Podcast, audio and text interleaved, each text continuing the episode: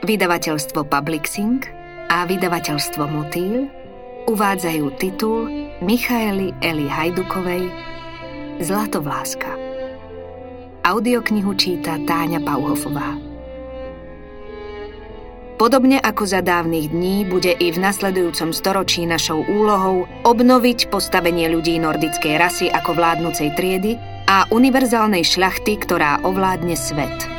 Heinrich Himmler v prejave k dôstojníkom es es. Poznaň, november tisíc deväťsto štyridsaťtri. Je možné, že idea čistej rasy je mŕtva a zdá pominulo i úsilie o vypestovanie plemena nad ľudí. No predstava, že deti určitých ľudí sú väčším prínosom než potomkovia iných a že hneď ako sa naučíme manipulovať s génmi, budeme schopní vyriešiť celé spektrum problémov sužujúcich ľudstvo, je stále pevne zakorenená. Ruth Hubbardová a Elijah Wald v knihe Odhaľovanie genetického mýtu devätnásť deväťdesiattri. Poďakovanie.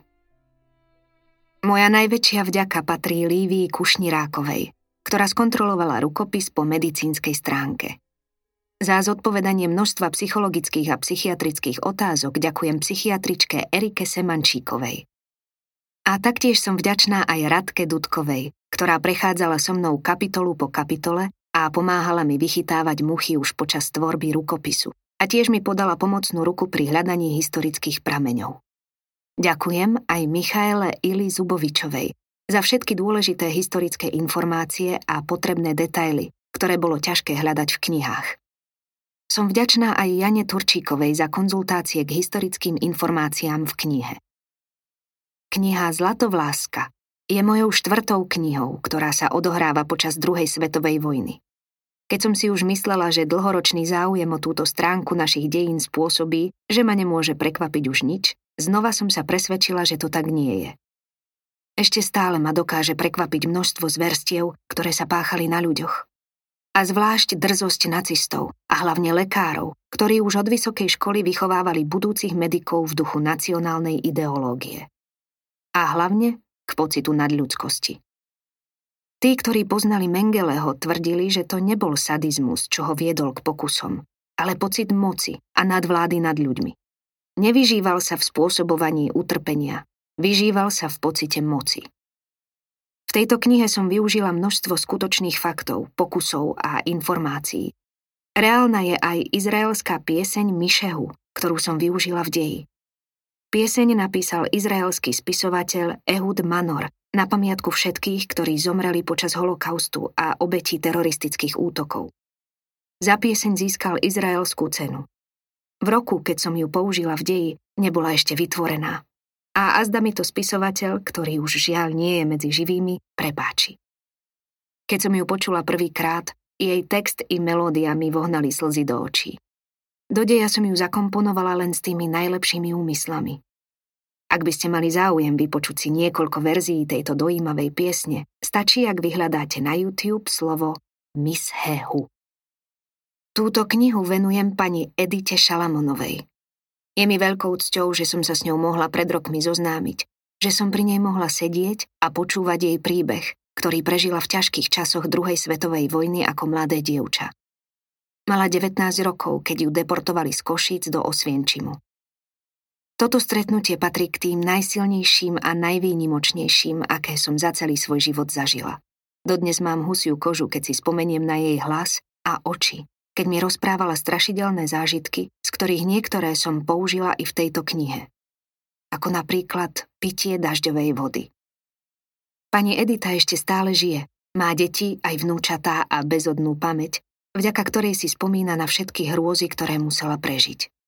A keď sa jej niekto spýta, ako je možné, že prežila práve ona, len bezradne pokrčí plecami, zadíva sa kamsi do prázdna a v očiach sa jej zalesknú slzy. Prológ. Osvienčim, august devätnásť štyridsaťtri. Kristínino rozprávanie ma nedokázalo pripraviť na ten čudný kus sveta. Kus sveta ohraničený ostnatým drôtom. Padal súmrak, keď ma priviezli, a na krajinu sa spúšťal tichý podvečerný dážď. Bolo tu desivé ticho a prázdno. Za oknami nízkych barakov som však podvedome tušila ľudí, Veľa ľudí. Tadiaľ to, Fräulein, ukázal mi muž v uniforme, ktorý ma priviezol, ale musela som zastať. A videlo sa mi, že sa zastavil aj čas, keď som v daždi stála a dívala sa na otvorené okná jedného z barakov, kde do dažďa čneli ruky. Zachytávali vodu a pili ju. Srdce mi obalil mráz. Nedokázala som odtrhnúť oči z tej zúfalej scény. Medzi tým sa rozpršalo ešte viac, ale nevnímala som dážď ani muža, ktorý ma chytil za rameno a donútil kráčať. Minali sme tabulu s čiernou lebkou a prekríženými hnátmi s nápisom Halt, stoj. Moje oči pritiahli tehlové budovy. Osamelé, mlkve, so zatvorenými oknami, ktoré chránili mreže. Muž sa ponáhľal, ale zmokli sme. Vplyvom tohto miesta a Kristininých spomienok mi to bolo akosi ukradnuté. Znova som musela zastať.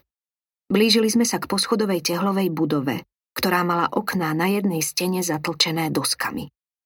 Všetky.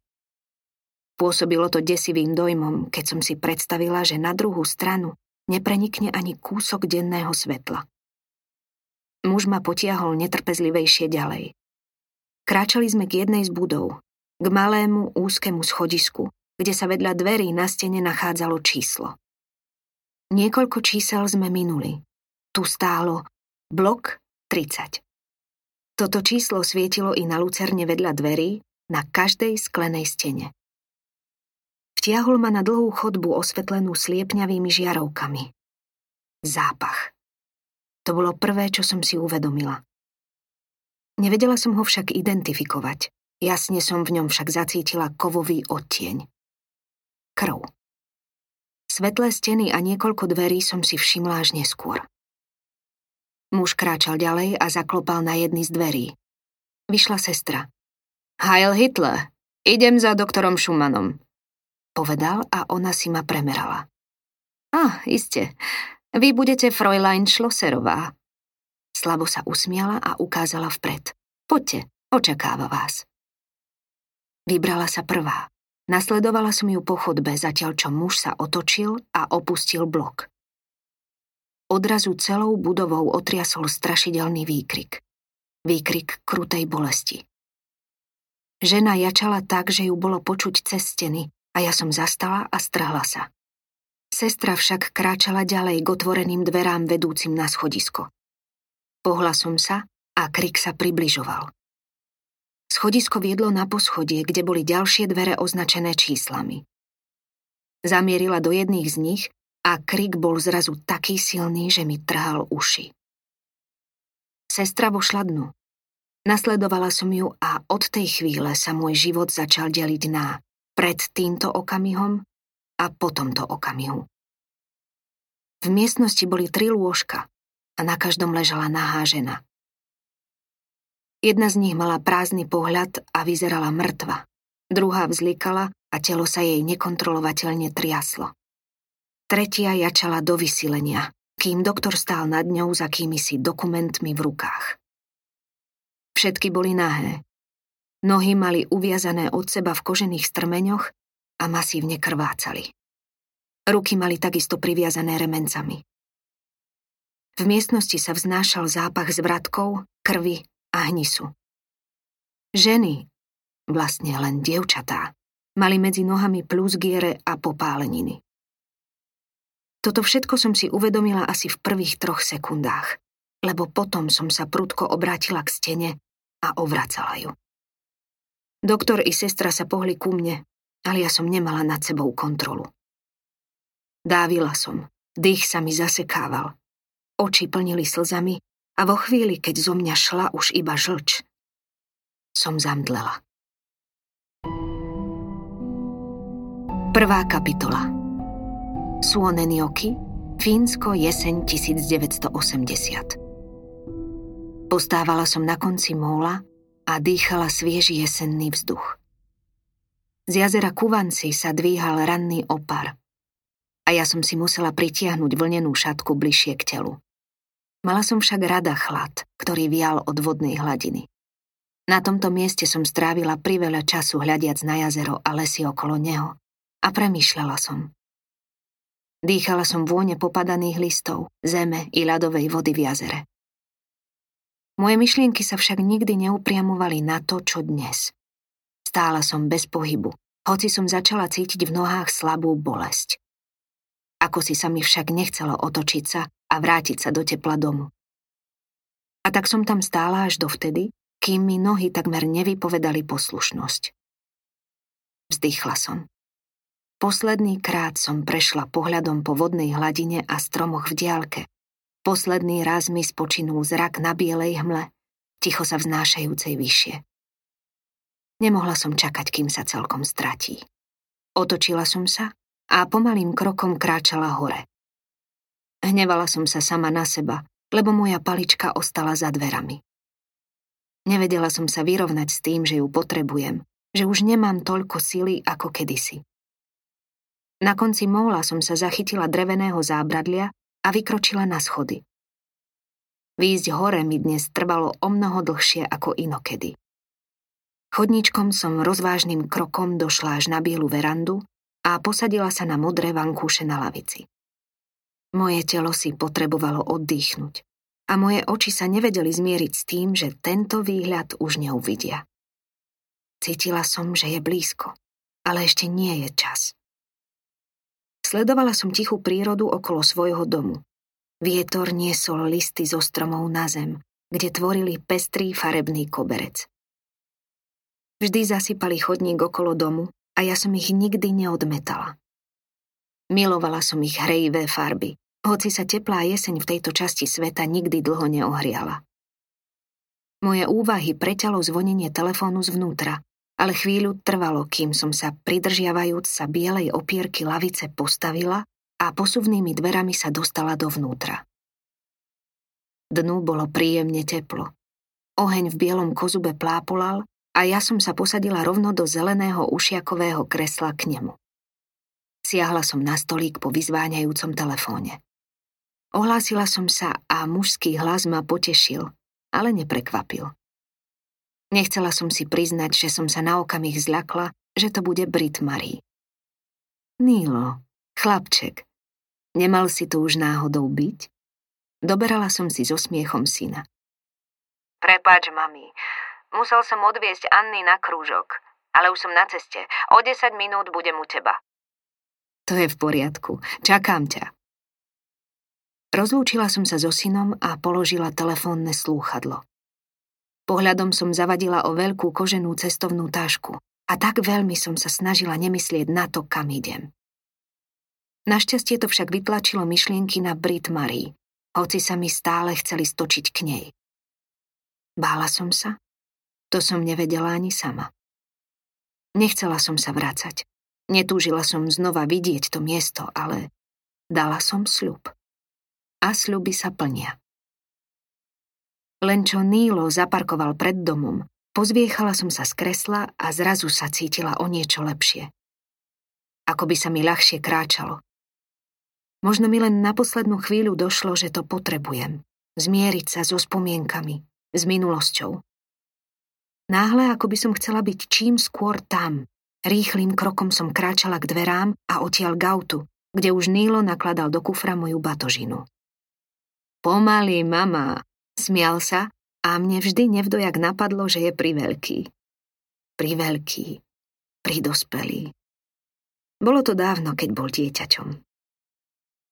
Najradšej by som bola už tam. Vieš, ako nerada cestujem. Tu mi je dobre. Hoci teraz... Zarazila som sa a pichlo ma pri srdci. Nedokončila som vetu. Ďalšie slová boli zbytočné. Posadila som sa na sedadlo spolujazca a zabuchla dvere. Viem, povedal, keď si sadol vedľa mňa a naštartoval. Chýba ti. Vedi nám. Neboj sa, všetko bude dobré. Uvidíš. Usmiala som sa na neho a pohľadila ho po tvári. Nevedel. Nik nevedel, iba ja. Keď sa auto pohlo, otočila som pohľad na dom.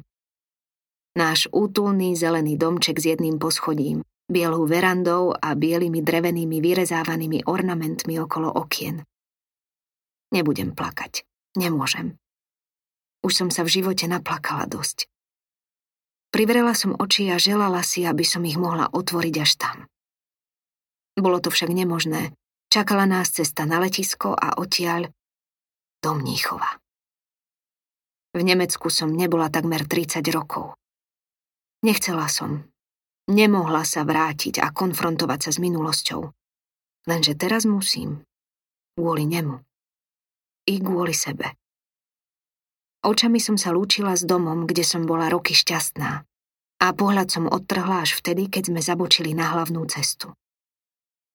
Ostane v mojej mysli navždy, tak ako mnoho iných vecí. Smiech, hlasy, tváre, člny na vodnej hladine a jary, letá, jesene i prekrásne rozprávkové zimy. V týchto šťastných spomienkach som zotrvala celú cestu až do Nemecka.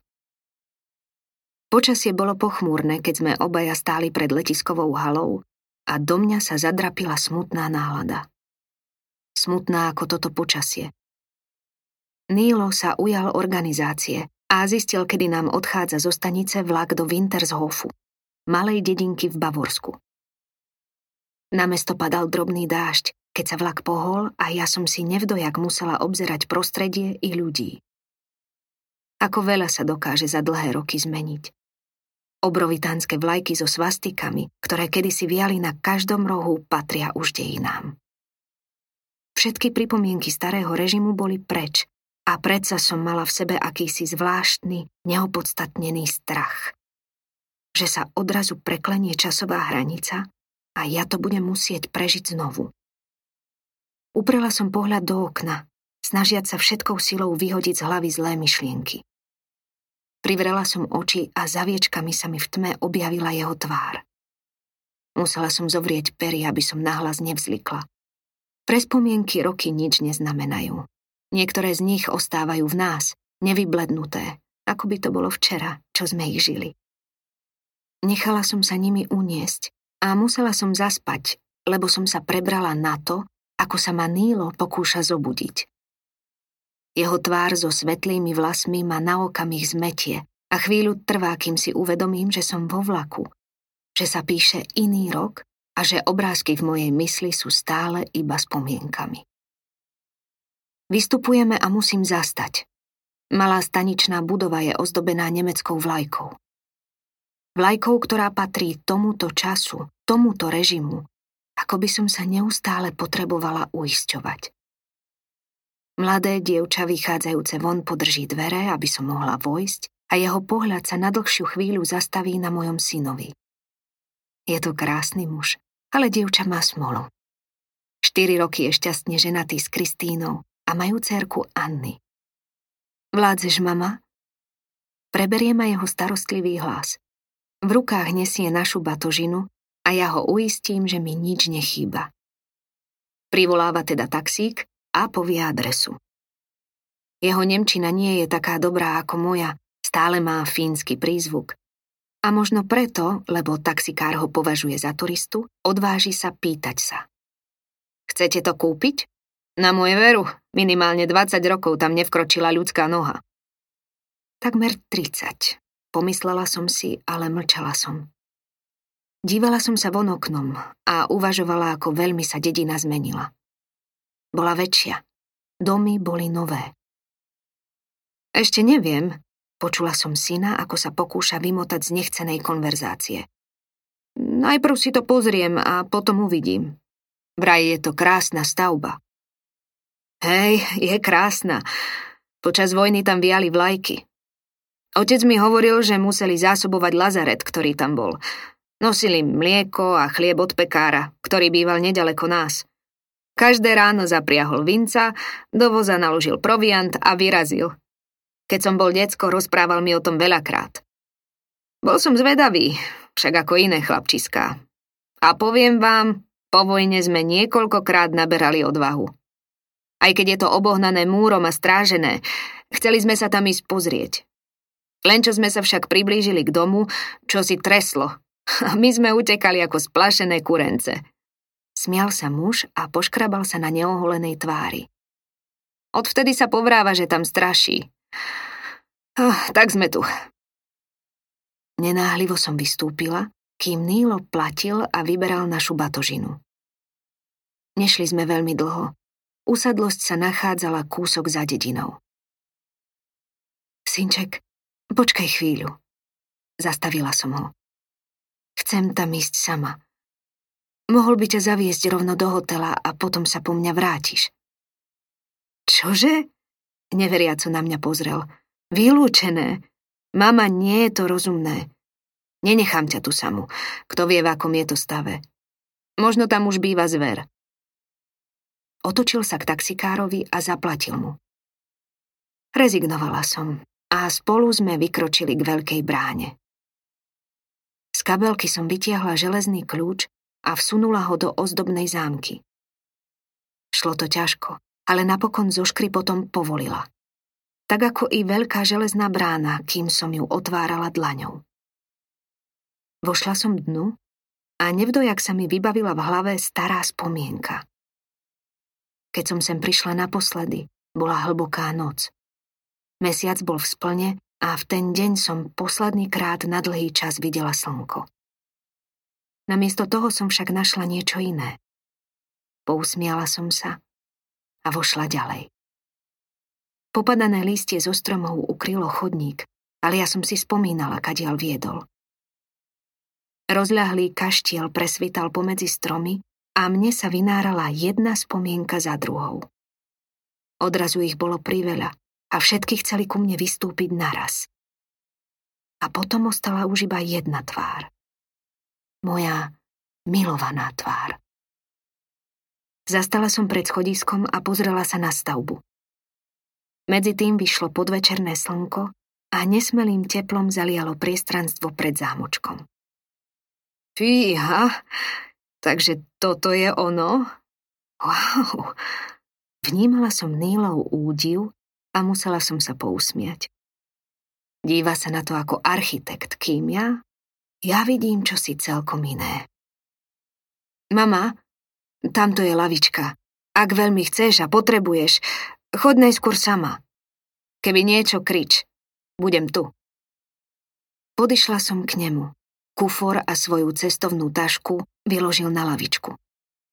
Objala som ho a on ma dlho držal v náručí. Aké s tým máš vlastne plány? Opýtal sa konečne, a ja som vedela, že mu tá otázka musí vrtať v hlave už nejaký čas. Bolo pochopiteľné, že ho z povolania zaujíma osud tohto architektonického skvostu. Lebo pravdou bolo, že táto krásna stavba zo sedemnásteho storočia bola veľkým klenotom. V starých časoch žiarila napriek všetkému, čo sa tu udialo. Asi to nechám zbúrať, povedala som, a on sa mi udivene pozrel do tváre. Zbúrať? Oh, to by bola veľká škoda. Vydesil sa. Škoda je dobrého človeka, synček. Tento dom si toho priveľa pamätá. Predpokladám, že vnútri je stále všetko nacistické dedičstvo zo starých čias. Usmiala som sa na neho a otočila sa k schodom. Mami, počkaj. Pomaly som sa otočila a Nílo ku mne pristúpil. Kým si vo vlaku spala, volala Brit Marie. Prudko som sa nadýchla a pokúšala sa zaplašiť slzy. Trápi sa. Veľmi sa trápi, nechceš jej zavolať. Prehltla som slzy a zodvihla ruku k jeho tvári. Synček, nemôžem. Povedala som jej všetko, čo som chcela. Viac nemám čo. Smutne som sa pousmiala a obrátila sa späť k domu. Myseľ mi ako guľka prestrelil môj vlastný hlas. Nikdy. Kým budem žiť? Len cez moju mŕtvolu. Vlastný zúfalý hlas sa mi odrážal vo zvenách spomienok, v ktorých som kričala na dceru. Preto som radšej znova zodvihla oči k vile, aby som myslela na niečo iné. Pohla som sa a myseľ mi obostreli iné spomienky. Na Marianne, aj na Britu, po ktorej som dala dcére meno. Vzdychla som ako človek, ktorý má priveľa spomienok, ktoré nostalgicky bolia. Pod topánkami mi šušťali suché listy, keď som kráčala vyššie až k dverám. Vytiahla som ďalší kľúč a odomkla. Neobzrela som sa na Níla. Vkročila som dnu. Vzduch páchol stuchlinou, prachom, hnilobou, ale i cez to všetko sa mi stále predierali spomienky. Moje kroky viedli ďalej. Nemala som strach, hoci mi srdce bilo prúčie. Drevenými kazetami obložená chodba s dávno vyhasnutými lampami ma viedla ďalej do okrúhlej vstupnej haly. Mramorová dlážka bola vykladaná krásnymi dlaždicami, ktoré tvorili pekné obrazce. Teraz sa však strácala pod kobercom prachu. Po pravej strane som otvorila veľké posuvné dvere a na okamih ma striaslo. Rady postelí lemovali obe steny vo veľkej tanečnej sále. Na zemi sa váľali v prachu popadané vyblednuté zástavy. Pokrčená svastika sa ako topiaci sa, ktorého nik nezachráni, vynárala z vrstvy prachu. Urobila som krok a načosi som stúpila. Pod topánkou mi zaškrípalo rozbité sklo. Bol to obraz vodcu, ktorý musel kedysi visieť nad dverami. Čas ho však zhodil na zem a nechal utopiť sa v prachu. Ustúpila som a vrátila sa do predsiene na krásne zdobené schodisko z tmavého dreva. Schody vrzgali, ale bola to kvalitná práca a ja som vedela, že vydržia moje kroky, lebo poschodie bolo to, čo ma zaujímalo, kam som mala namierené. Až celkom na vrchu som si uvedomila, že som sa nedržala zábradlia. Moje kroky sa zrýchlili, keď som zbadala tie dvere. Zahryzla som si do pery, ale neudržala som slzy. Skotúľali sa mi po tvári a ja som nahlas vzlikla. Položila som ruku na kľučku a bez váhania otvorila dvere. Jesenné slnko odhalilo zvírené zrnká prachu, tancujúce v jeho lúčoch dopadajúcich na koberec. Kedysi bol zelený, so zlatým vzorom, pamätala som si to veľmi dobre. V ušiach mi vybuchla mätež dvoch hlasov, keď som vkročila do izby, ktorej kráľoval prach a pavučiny viseli z lustra cez kryštálové kvapky ako závoje. Plakala som. Plakala som nad spomienkami, ktoré sa mi zarezali do srdca a ukrutne boleli.